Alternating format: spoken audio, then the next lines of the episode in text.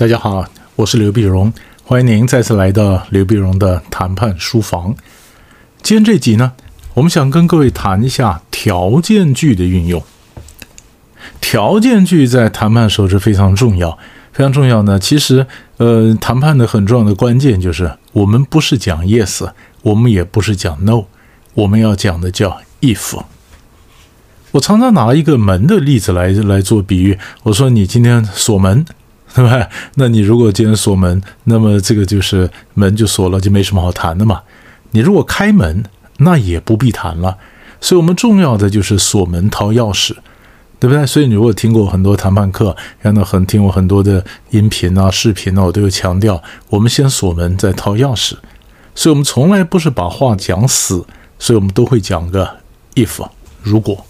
如果，那如果呢？但是其实你如果顺着你谈判一路学上来，你就会发现，从谈判的开始到谈判的中间到谈判的结束，其实很多每不同的场合都会用到 if 啊，都会用到条件句。好，我们一个来看，大概整理一下的功能大概有几个。第一个呢，我们用条件句的目的是为了增加我谈判的筹码。比如说，我今天跟你谈 A，A 是我比较弱的，你你不跟我谈，哎，我发现谈 B 议题的时候呢，哎，你有求于我，就是谈 B 议题的时候，我相对比较强势，所以我就会把这两个挂在一起，把 B 和 A 挂在一起，我就告诉他说，如果你不给我 A，我就不给你 B。所以你如果很熟的话，你听得出来，这个就叫议题的挂钩战术。而这种如果你不给我 A，我就不给你 B，那这种战术的分类叫做勒索。你不给我，我就不给你，对不对？但是你可能以前也学过，但你没有注意到这个头叫做 if，如果，如果，如果，对不对？我用如果，我增加我的筹码。但是第二个呢，其实我也展示我的弹性。那么我也开创一些谈判的空间，比如说你去买一个东西，你问老板这这那么贵，可不可以便宜点？那老板就跟你讲了，那如果多买的话就有折扣啊。如果多买的话啊，你买的比较多了就有折扣。那你什么叫做比较多啊？多买那多买是什么呢？那么多是什么叫做比较多？那折扣又是几趴呢？谈嘛，是不是？如果你买的多。那就有折扣。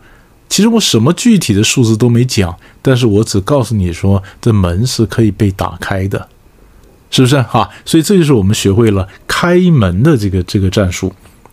开门的战术，那是还有的时候呢。第三种状况呢，它不是开门，但是我提出这个条件是根本人家做不到的条件，那是锁门。是吧？那么这个叫做 non-starter，non-starter 就是不可能开、不可能开始的一个条件。过去美国总统川普的时候呢，那么呃，金正恩呢，其实想跟美国举行高峰会议啊。那么川普呢，好大喜功嘛，他也想呢，的在历史上留名，说我跟金正恩举行这个双边的峰会。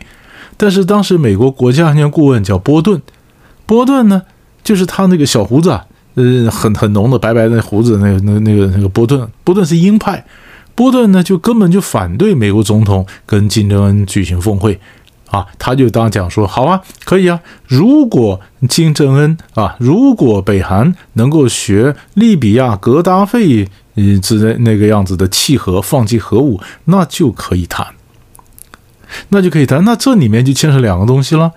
金正恩他不是不能谈核武问题，但是他最多是认为核武叫做议题，但是美国把它变成前提，那前提就是就就就设一个条件在那儿了，是不是？而且不但是设前提，而且还规定说要像利比亚那种方式去放弃核武。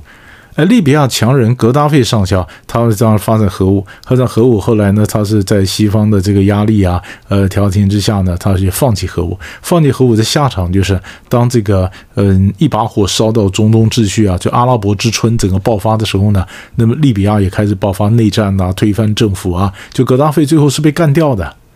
所以格达费之放弃核武，下场就是被干掉的。那你说谁可能说我学格达费一样契合吗？可能吗？就算你想你想契合，也不会像格达费一样契合，那多触眉头啊，不是吗？所以波顿也晓得美国呃提出的条件以后，北韩不会答应嘛，所以他基本上的条件就是关门呐。听起来是如果是开门，其实他是关门呐。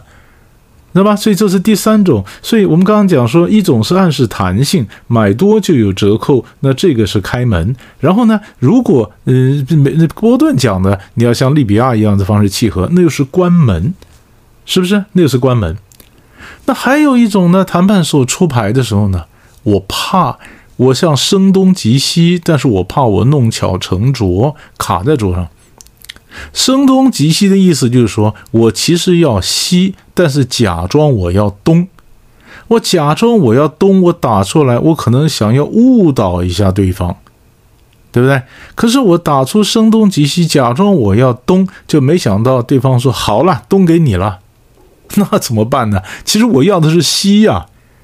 所以，在我们玩声东击西，我要先打一张牌出来的时候呢，其实我们可以预留一个回旋的一个机制，那就是条件句。条件句就跟你讲说，哎，如果你们能做到什么什么，我就要东。意思就是说，如果你没做到什么什么，我就不要东。那我不要东，也不等于我食言而肥，因为你们没有做到什么什么什么。对吧？就是把责任就抛给对方，我们预先留一个回旋的空间，这样子我晓得我声东击西，我先出牌以后，我晓得万一我想收回来，我还收得回来，我不会完全的就就就栽下去，然后我收不回来，所以预留一个回旋的空间，设置条件，这是第四个。第五种呢，条件句呢？那就是比较正常的条件句，就是我们常常就提出很多方案试试看，那么对方也在试我们，我们也在试他，我们提出各种方案试试看。比如说他要我，呃，比如说他提出来一个，呃，就是我们价格太贵，那我们就讲了，那如果你规格能改的话，那价格当然可以降下来了，因为桌上东西都是配套的嘛，规格能够改变的话，价格可能就可以改下来。那他是说，那不希望改规格，可是他可以在呃付款方式上面可以有点弹性配合我们，哎，那也可以啊。所以我们就在谈呢。我提出来的叫做规格换价格，他说他有点困难，那可不可以用 payment terms 来换价格？哎，我说这还 OK。所以这就是我们各种的试探，各种的试探呢，然后从用 if if if，然后中间能不能找到什么空间？这是我们最理想的、最正常的时候的 if，是不是？那最后收尾的时候呢，也可以用 if。收尾的时候，我们就是让谈判呢，希望走快一点，然后让我的 offer 呢，我的条件看起来更甜。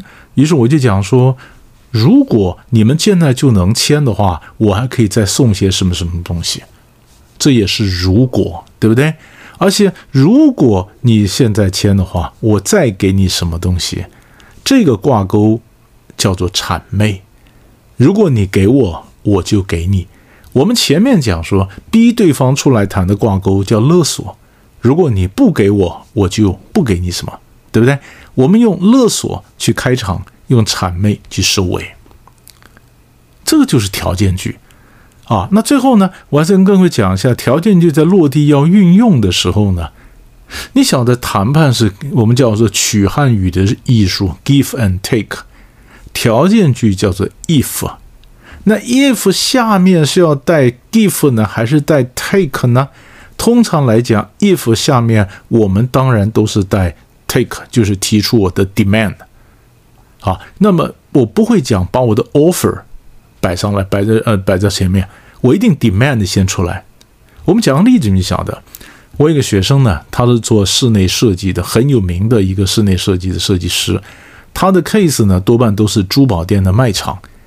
有一次他跟我讲说呢，那因为不景气嘛，人们喜欢装潢嘛，一装潢看起来哇，那珠宝 shining 很棒，那么稍微稍微解封点呢，就可以卖很多钱呢，啊，所以他就跟我讲说，越是不景气，人们越喜欢装潢。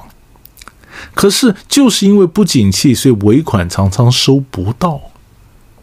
收不到，所以有一次他看到一个珠宝店，那尾款收不到，他就这样讲：“哎，如果尾款不收，你桌上的戒指能不能给我？”那老板说开玩笑，我这卖钱怎么给你呢？不行不行，那次谈判你没成。后来碰到第二家珠宝店装潢，他就反过来讲，啊，他说如果你桌上的戒指能给我，我也许可以考虑尾款不收。听得出来这顺序吗？第一个就是，如果我尾款不收，你桌上的戒指能不能给我？他是把他的 offer 摆在前面，叫尾款不收，然后后面才是 demand，在啊后后面才是 demand。其实真正做法应该是 demand 摆在前面，if 就像是一个帽子，if 下面戴的那个头就应该是 demand。所以他讲说，如果你能够把那个戒指给我，这叫要求。我也许可以考虑尾款不收，这个是 offer 我所给的，你知道吧？所以我们常常讲 give and take，give and take 听起来很简单哈，取汉语的艺术，但是要落地啊，落地啊。所以 if give and take，所以记得 if 啊 give and take，我用条件句 if 来讲呢，条件句下面一定跟的是 demand，它不会跟的是 offer。所以一定讲说，如果你桌上的戒指能给我，我就考虑尾款不收，而不是说如果我同意尾款不收，你的戒指能不能给我？同样都是用 if 开头，但是呢，但是呢，offer 先出来，demand 先出来，这个牵涉到你整个谈判的战略设计，以及你有没有谈判基本的战略的一个概念，这点很重要。所以帮你整理一下条件句，所以大家回去消化一下，希望对各位有点帮助。我们下一集再见。